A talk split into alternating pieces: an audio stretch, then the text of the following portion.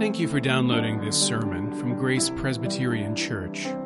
Grace is a church where people seeking more grace, more depth, and more community can start finding their way and sharing their gifts with the world. You can follow us online at graceforsiouxfalls.org. Now, when Jesus came into the district of Caesarea Philippi, he asked his disciples, Who do people say that the Son of Man is?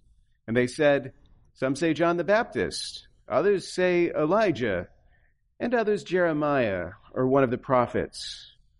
And he said to them, But who do you say that I am? Simon Peter replied, You are the Christ, the Son of the living God. And Jesus answered him, Blessed are you, Simon Bar Jonah, for flesh and blood has not revealed this to you, but my Father who is in heaven. And I tell you, you are Peter, and on this rock I will build my church, and the gates of hell shall not prevail against it. I will give you the keys of the kingdom of heaven, and whatever you bind on earth shall be bound in heaven, and whatever you loose on earth shall be loosed in heaven. Then he strictly charged the disciples to tell no one that he was the Christ. Father, as we read these words, as we hear Peter's confession of faith resound, we join in it and ask that you might bring your scripture alive to us, that you might quicken our hearts, Lord that we might believe what Peter believed, confess what he confessed. We ask it in Christ's name. Amen.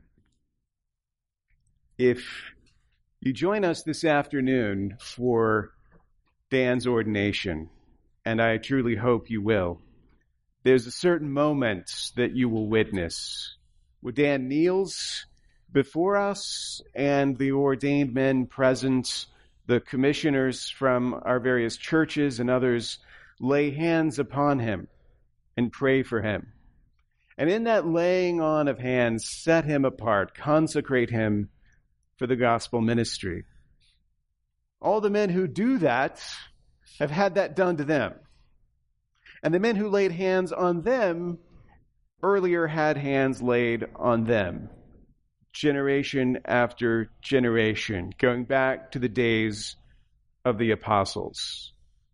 And as you think about that moment and you think about those hands stretched out over generations, it's impossible not to think of, of the transfer of ministry, of the transfer of, of spiritual power what is being handed down by those hands? What's being handed down is a message. What's being handed down is a confession. What's being handed down is a faith put into words by Peter at this moment. This apostolic confession. This moment of clarity on the part of the apostle. Clarity in the wilderness. Matthew, as he continues to follow Jesus in his ministry, takes us to Caesarea Philippi. This is a Roman administrative town out on the hinterlands of Israel. So once again, we're at the margins. We're skipping back and forth on the edges of what qualifies as Israel. We're in the sticks. We're on the frontier. We're about as far away as you can get from the centers of power. And it's ironic that here in the middle of nowhere, here in a place of no significance, the declaration of the identity of the Messiah will take place. If you think about that distance, it's fascinating. Matthew 15 opened, if you recall, with Pharisees and scribes sent from Jerusalem, the heart of the nation, to challenge the teaching of Jesus. We saw in Matthew 16 Pharisees and Sadducees overcoming their differences so that they could stand together as insiders against the outsider, Jesus. The message could not be clearer. At the heart of the nation, people don't get it. At the heart of the nation, their hearts are directed wrongly. They're blind to the reality of what God is doing. It's here on the frontier. It's here on the edges, out in the margins, here in the wilderness, that it's possible to find clarity. Except, of course, that even here, most people don't see it. It's not as if they don't get it in Jerusalem, but out here, everybody understands. Out here, there's darkness too. Out here, there is blindness as well. But in the midst of all this blindness, one man sees. One man has a moment of clarity. And Matthew gives us an opportunity to reflect on what that means. What was it that Peter saw? What was it that Peter said that made such a difference? What did it mean? That's the question we're going to ask ourselves. We're going to look at Peter's confession. Try to understand it. We're going to ask ourselves what that confession says about the church's foundation. And then we'll ask what it means to have the keys to the kingdom. We'll start with the confession. Peter's confession, the apostolic confession. Matthew says when Jesus came into the district of Caesarea Philippi, he asks his disciples a question. Jesus is setting the tone here. Jesus is deciding that the time is right. He puts the question to them, who do people say that the Son of Man is? And they give him answers. Some say John the Baptist. Others say Elijah. Others Jeremiah or one of the prophets. None of these are unflattering responses. If people are saying Jesus is like John the Baptist, he's like Elijah, he's like Jeremiah, I mean, clearly they have a pretty high view of Jesus. They see there's something special about Jesus. They're trying to identify what it is. They're trying to name it. They're trying to do honor to what they see Jesus is. So when you hear these responses, Recognize that. These aren't dismissals. These aren't insults. They're not saying, oh, we think Jesus is a moron. We think Jesus is a false teacher. Jesus is just a carpenter from Nazareth who has no business saying the things that he's saying. No. What people are saying about Jesus is impressive. They're paying him compliments. But they're still wrong. They're still wrong in how they answer the question. This is a common strategy. It's a thing that we see all around us. People rejecting Jesus even today with flattery. People saying wonderful things about Jesus, things that are wrong, things that aren't true. Praising Jesus as something less than he truly is. Honoring him as a prophet or a teacher while stopping short of this apostolic confession. I think Jesus is a great man. I think Jesus is a wonderful teacher. I think the world would be a better place if more people were like Jesus. That's nice. But it's not enough. You may think that Jesus was a great man, that he was a fine instructor, even a profound philosopher, but faith is not thinking well of Jesus. Faith is not having a high opinion of Jesus. Faith is confessing him. That's different. Jesus implies as much. He doesn't stop questioning. He gets these responses, but then he turns to his inner circle he says, Who do you say that I am? I can imagine the nervousness that they must have felt, the silence that must have ensued.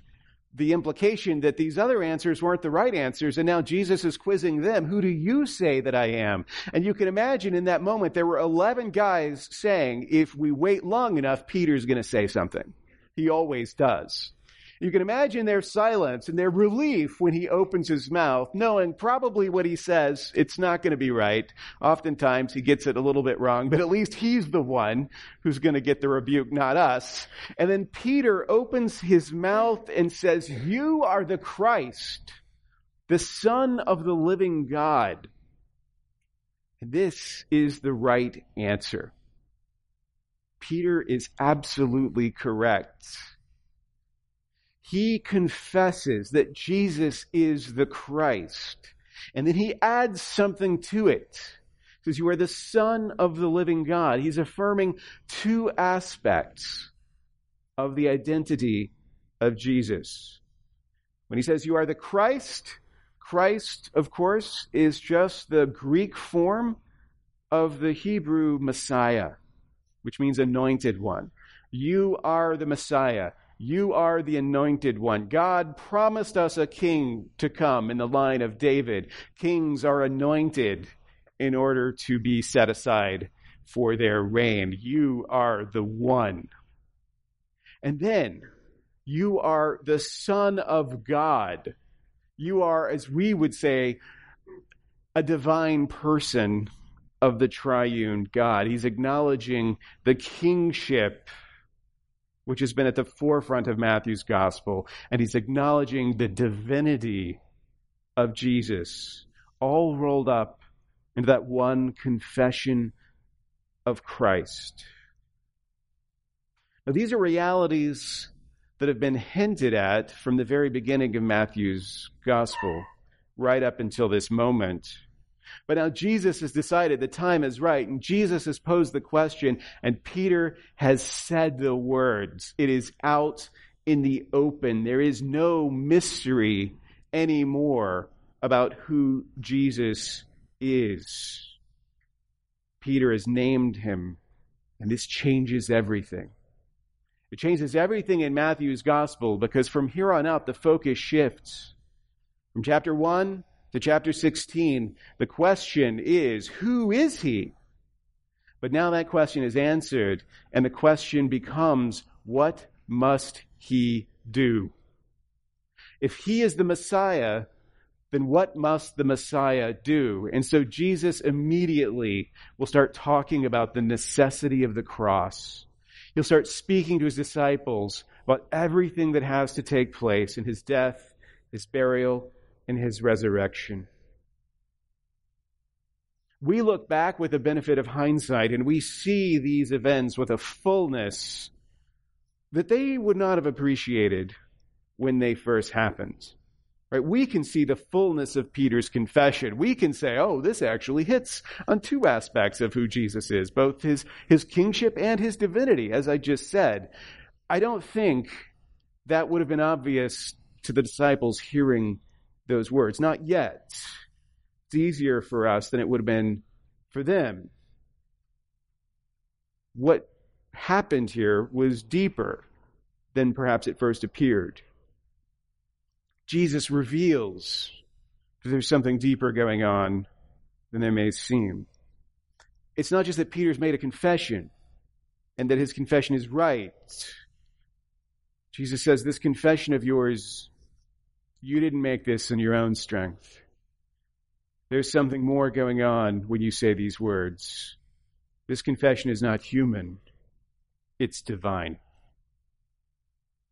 And it calls us to think about what this confession means, where it comes from, and how it serves as the church's foundation. How does this apostolic confession become the church's foundation? Jesus says, Blessed are you, Simon Bar Jonah, for flesh and blood has not revealed this to you, but my Father who is in heaven. Jesus doesn't give Peter credit for his perceptiveness, in other words. Jesus doesn't say, finally, finally, I was beginning to lose hope, guys, but finally you get it.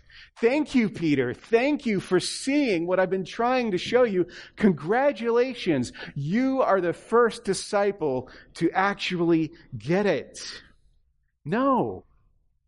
Jesus doesn't pat Peter on the head and say, good job. He doesn't congratulate him for his fine mental acumen. Instead, he credits God's power, which has revealed his identity to Peter. So he doesn't say, Congratulated to, are you. He says, Blessed are you. He doesn't say, You've done something great. He says, You have received something wonderful. What Peter has just said is not some thought in his mind. What he said is a truth revealed to him by God. And it's interesting because you see this happening throughout the course of Jesus' ministry. We saw this when the disciples are freaking out on the boat and then Jesus walks on the water across from them and they freak out a little more. But eventually, when Jesus enters the boat after they've seen Peter walk on water and then been saved, Jesus enters the boat, the storm stops, and they worship him. Like they're worshiping him. They know he's more than just special. They know he's divine. But in that act, could they have explained why they were doing what they were doing and why it was okay that they were doing it? Probably not. It was a spontaneous reaction. It was the Spirit working in them. We saw on Palm Sunday the same kind of phenomena when we saw crowds singing Hosanna to Jesus, worshiping Jesus if you'd been a news reporter there and had grabbed a few of those people and said, Hey, explain to me why you're doing this. What, what is the significance of Jesus? They probably wouldn't have talked to you about, you know, fully God, fully man, and all of the theological implications that we, with hindsight, would look at. They might have said, I don't know, but I was just caught up. There was something inside me that moved me to say what I said.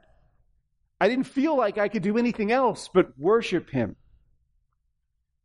These intervening gifts, these revelations, where people are able to express things with their lips that they couldn't perhaps formulate with their minds. This is what's happening here. Peter is giving revelation that he has received from God, and it names who Jesus is.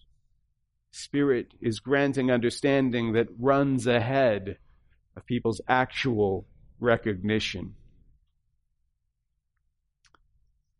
We might long for those days and say, I wish I could experience something like that. What would it be like to be so moved by the Spirit that I would confess more than I know? That I would glorify him beyond the limits of my understanding. But you don't actually have to long for that experience because we have that experience constantly. People come to faith constantly without being able to explain what it is that God has done in them, without being able to articulate to the satisfaction of a theologian what it is exactly that they believe. And there's nothing wrong with that. There's nothing wrong with confessing your faith in Jesus and struggling to explain all the ins and outs of what that means. Jesus, when he witnesses that kind of confession, says, Blessed are you. Because this is not something you have done. Blessed are you because your confession of faith is a gift. It's been given to you by the Father. When he says that, then he turns to Peter and he says, You are Peter, and on this rock I will build my church, and the gates of hell shall not prevail against it. Just explain the meaning of the word Christ. It means Messiah. It is not, of course, Jesus' last name. He wasn't Mr. Christ or anything like that. It's a title. It's like Messiah Jesus, Lord Jesus Christ, like that. But Peter also has one of those. Peter also has one. Peter's name is not Peter. Simon Peter is not like his first name and last name. Peter is like a nickname that he was given. Peter means rock. So one of the disciples was called Rock. That was his name. He was like the rock. You know, he was the guy. I mean, the, the, the words convey a certain solidity, a certain strength. Like if everybody calls you the rock, you know that you've got, you know, some, some staying power, right? You know that people are kind of depending on you. You are my rock. And that's Peter's nickname. He didn't get it growing up in school because he was a tough guy. He didn't get it on the boats because of all the fishermen. He was the one you most wanted to have at your side in a fight. Jesus gives him this name. Now, Matthew's been using it all along. He's been referring to Peter as Peter, but it seems chronologically like that's a little bit anachronistic. It may very well be that this is the moment that Jesus gives him this name. Simon Bar Jonah, you are the rock Wow. If Jesus gives you a nickname, that's pretty cool. You know, other people go around and they just get called what, what they were born, but I'm the rock. Jesus named me this and it means something. Now, oftentimes what preachers will want to do about now, at least the Protestant ones, is point out to you that what Jesus says is, is complicated. Jesus says, You are Peter, and that means rock. And then Jesus turns around and says, On this rock I will build my church. But, but on this rock I will build my church. That word rock, that's not the same word that he used when he said, You are Peter. Right? He said, You are Petros, and upon this Petra I will build my church. That's the difference. Petros versus Petra. Petros is the male form of that Greek word for rock, Petros. Petra, of course, is the name of a Christian rock band from back in the day, but it's also the feminine form of the same word. That's the distinction. Right? One is in the masculine, one is in the feminine. It's not two different words. It's the same word. It's just grammatically a little bit different. There's a little bit of distance between them, but not as much as people sometimes make it seem. Both of them, for example, are in the singular. Jesus, when he refers to the rock that he will build his church on, it's in the singular. In other words, just like the rock that he refers to Peter as. Also, interestingly, when Jesus says, I will give you the keys, you might want to say that's the difference, right? He says, You, singular, are Peter, but when he says, I will give you the keys, that's going to be plural, and it doesn't mean Peter. Wrong. It's singular too. I will give you, singular, the keys. So Peter is being spoken to individually here. Jesus is speaking to the rock, to Peter, and he's saying, I will give you the keys. On this rock I will build my church. But he's also speaking to Peter individually as a representative of the whole, as a representative of the people who Peter leads. In other words, the apostles. We know that he's speaking in this representative sense because the Bible refers to the foundation of the church as apostolic, the apostles, not just Peter himself. We know it because in Matthew 18, which we will get to uh, shortly, the keys to the kingdom, which are associated with binding and loosing, are given to the apostles in the plural. In fact, this gift seems to depend on plurality. It needs to be entrusted to a plurality of elders. We'll see Jesus say in chapter 18, if two of you agree on earth about anything they ask, it will be done for them by my Father in heaven. For where two or three are gathered in my name, there I am among them. So he speaks to Peter as an individual, but an individual who represents a group, and the group he represents are the apostles This apostolic confession has this corresponding gift of keys to the kingdom granted to them. I will build my church, Jesus says. In Greek, it sounds something like oikodemeso muten ecclesian. Oikodemeso, so it's not just I will build, but I will house build. You hear the, the word oiko, oikos, which is house or household. So this kind of building is, is house building. So the church, the ecclesia that Jesus will build is a house for himself, a house for God, a household for God, as Paul describes it in Ephesians 2. Paul describes the church as the household of God, which is built on the foundation of the apostles and prophets, Christ Jesus himself being the cornerstone. The whole structure, he says, is joined together in Christ and it grows into a holy temple in the Lord. That idea that uh, Paul cites of Christ as the cornerstone, he doesn't make that up. That's prophecy. In Psalm 118, in verses 22 and 23, we read, The stone that the builders rejected has become the cornerstone. This is the Lord's doing. It is marvelous in our eyes. When we get to Matthew chapter 21, Jesus himself will quote Psalm 118. And interestingly, Peter quotes it too. In the book of Acts, when Peter is called on the carpet, when he is challenged by what authority he preaches, his answer is not, I preach on my own authority. Instead, he gives this answer. He says, This Jesus is the stone that was rejected by you, the builders, which has become the cornerstone. And there is salvation in no one else, for there is no other name under heaven given among men by which we must be saved. That apostolic foundation of the church is also pictured for us in John's vision of the New Jerusalem. In Revelation 21, John writes, The wall of the city had 12 foundations, and on them were the 12 names of the 12 apostles of the Lamb.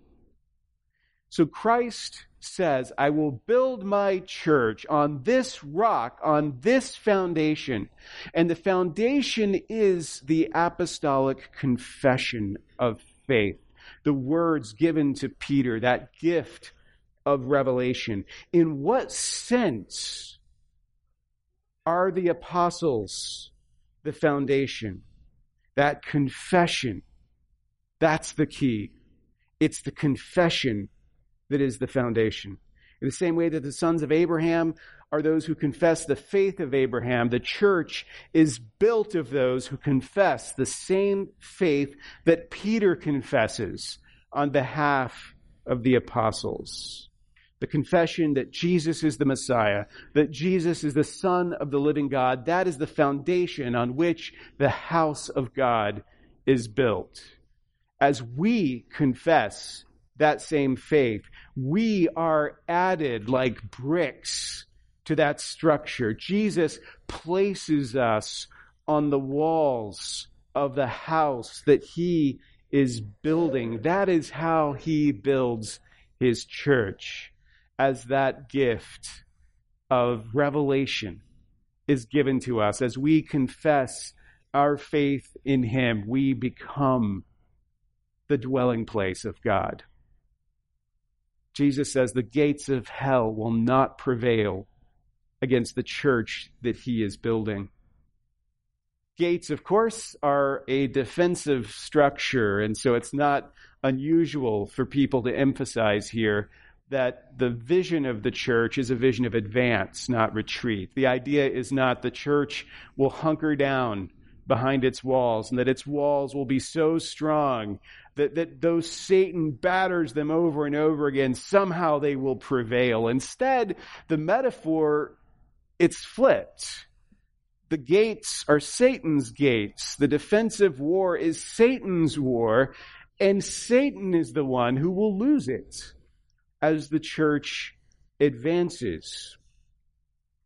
But gates in Scripture have another significance, a deeper significance. They're not just defensive structures. Mostly, when you see gates mentioned in the Bible, gates are seats of authority. Gates are where people sit if they have the power to judge, the power to open the doors or close them. The people with that authority sit at the gates of the city. In Genesis 19, Lot sits at the gates of Sodom because he's a man of authority in that city. In Esther chapter 2, Mordecai sits at the king's gate because Mordecai exercises authority on behalf of the king. So when Jesus says the gates of hell will not prevail against the church that he is building, the implication is that the authority of Satan will not prevail against the church. That the places where the authorities of this world sit in judgment, the places where Satan sits and decides when the doors are open and when the doors are closed, that those gates will fall that those authorities will have nowhere to sit, that Christ is building a house that will topple those authorities. Generation after generation, believer by believer, Jesus is building the church into a dwelling place for God. When you confess that He is the Messiah, the Son of the living God, He lays you like a brick on the walls of his celestial city. And no authority has the power to prevail against Jesus' building work. When he lays the bricks, they stay laid, and no one can take them away from him. Whoever confesses what the apostles confessed is part of the structure. And whoever denies what they confessed is on the other side of that wall. The good news is, for those on the outside, that Jesus has handed over the keys. I will give you the keys of the kingdom of heaven, Jesus says, and whatever you bind on earth shall be bound in heaven, and whatever you loose on earth shall be loosed in heaven. So the keys of the kingdom, both here and in Matthew 18, are described as a, a, a kind of loosing and binding, or opening and shutting. And the binding and the loosing has another connection between earth and heaven. Right? Whatever you bind on earth will be bound in heaven, and whatever you loose on earth will be loosed in heaven. And Jesus says this in the future tense I will give these keys. He hasn't done it yet. It's something that's going to occur in the future, and actually does occur when the Holy Spirit is given as a gift. At the same time that the Holy Spirit is given as a gift, the nature of the keys, the, the kind of opening and closing that they refer to is also revealed. You find this in John chapter 20 and verse 22 and 23. Jesus says, Receive the Holy Spirit. If you forgive the sins of any, they are forgiven them. If you withhold forgiveness from any, it is withheld. So this binding and loosing is tied to forgiveness and the withholding of forgiveness. And the plain sense of that seems to suggest that the apostles receive power over people's salvation. As if Jesus was saying, You decide who to forgive, and God will go along with whatever you decide. Which, if we believe that, would turn salvation on its head and would fly in the face of what Scripture teaches elsewhere. So perhaps there's a context that will help us understand what these words truly mean. If you look in the book of Revelation again, in Revelation chapter 1, Jesus is revealed and actually describes himself. When he describes himself, he says something interesting. He says, Fear not, I am the first and the last and the living one. I died, and behold, I am alive forevermore, and I have the keys of death and Hades.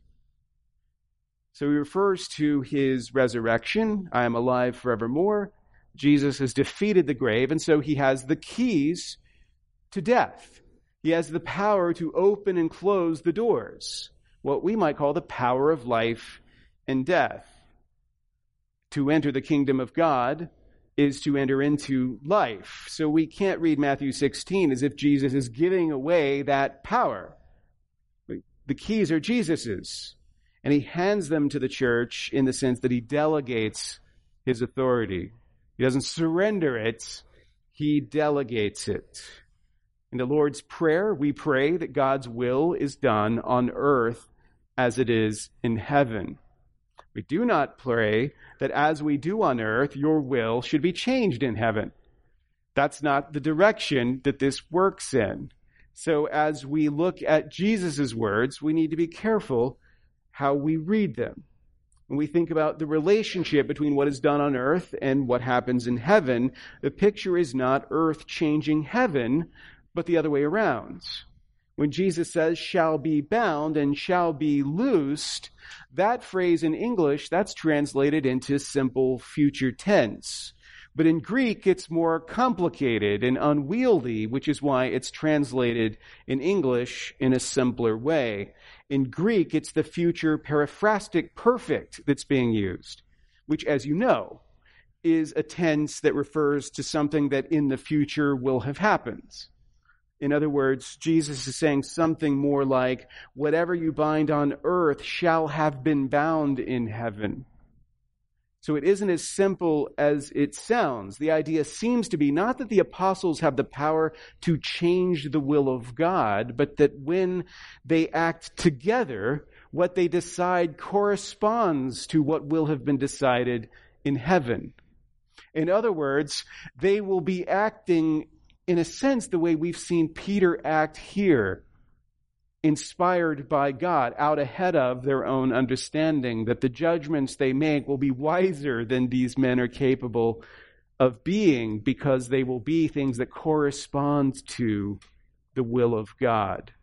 Now, when we get to Matthew 18, we'll see how this relates to things like church discipline in the negative sense, uh, how those keys can be used to close the door, so to speak. But here, let's just consider the use of the keys in the positive sense. That these keys to the kingdom are a means of throwing open the doors. So that when we imagine this household of God and we imagine these walls and ourselves stacked as bricks, we must also picture those outside the walls and recognize that the gift being given is a gift that opens the doors of the kingdom so that those who are outside might enter in. As the church calls you to confess that Jesus is the Messiah, the Son of the living God, that preaching of the word throws open the doors of the kingdom. It says to you, you who are outside, come in. You who are outside, enter, confess the faith, and Jesus will take you by the hand and he will place you in your place in this household of God. And then finally, cryptically, Jesus strictly charges the disciples to tell no one that he was the Christ. It's an interesting note to sound after such a momentous event.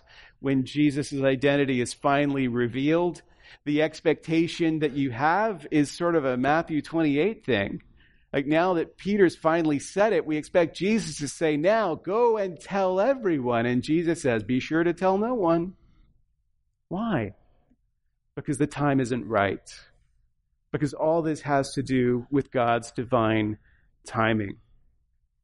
This idea that, that during this season leading up to the cross, sometimes the believers are called upon not to reveal Christ, but to conceal him, to tell no one instead of telling everyone is because the time was not yet right for this knowledge to be made known, but the time was coming and would come at Pentecost, for example.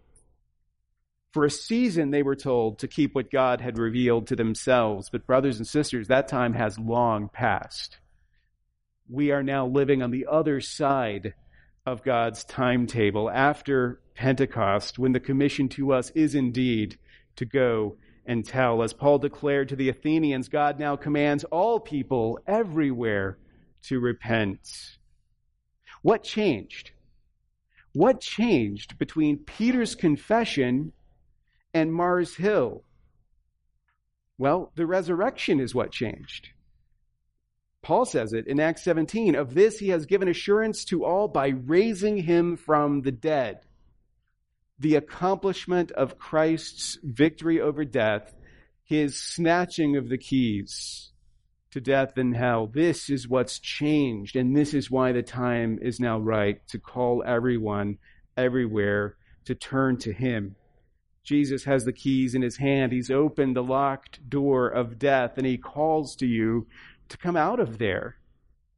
The anointed Son of the living God has sent his ministers to declare the good news that the doors are open. Come in. So do it. Come in. Join us. Join us in confessing the faith delivered once for all to the saints. Join us in confessing the faith that Peter confessed. Who do you say that I am? Jesus asks you. Answer, you are the Christ, the Son of the living God. Thank you for listening. You can find more sermons from Grace and information about joining us for worship by visiting our website at graceforsiouxfalls.org. We also invite you to visit the iTunes store and subscribe to the Sermons of Grace podcast.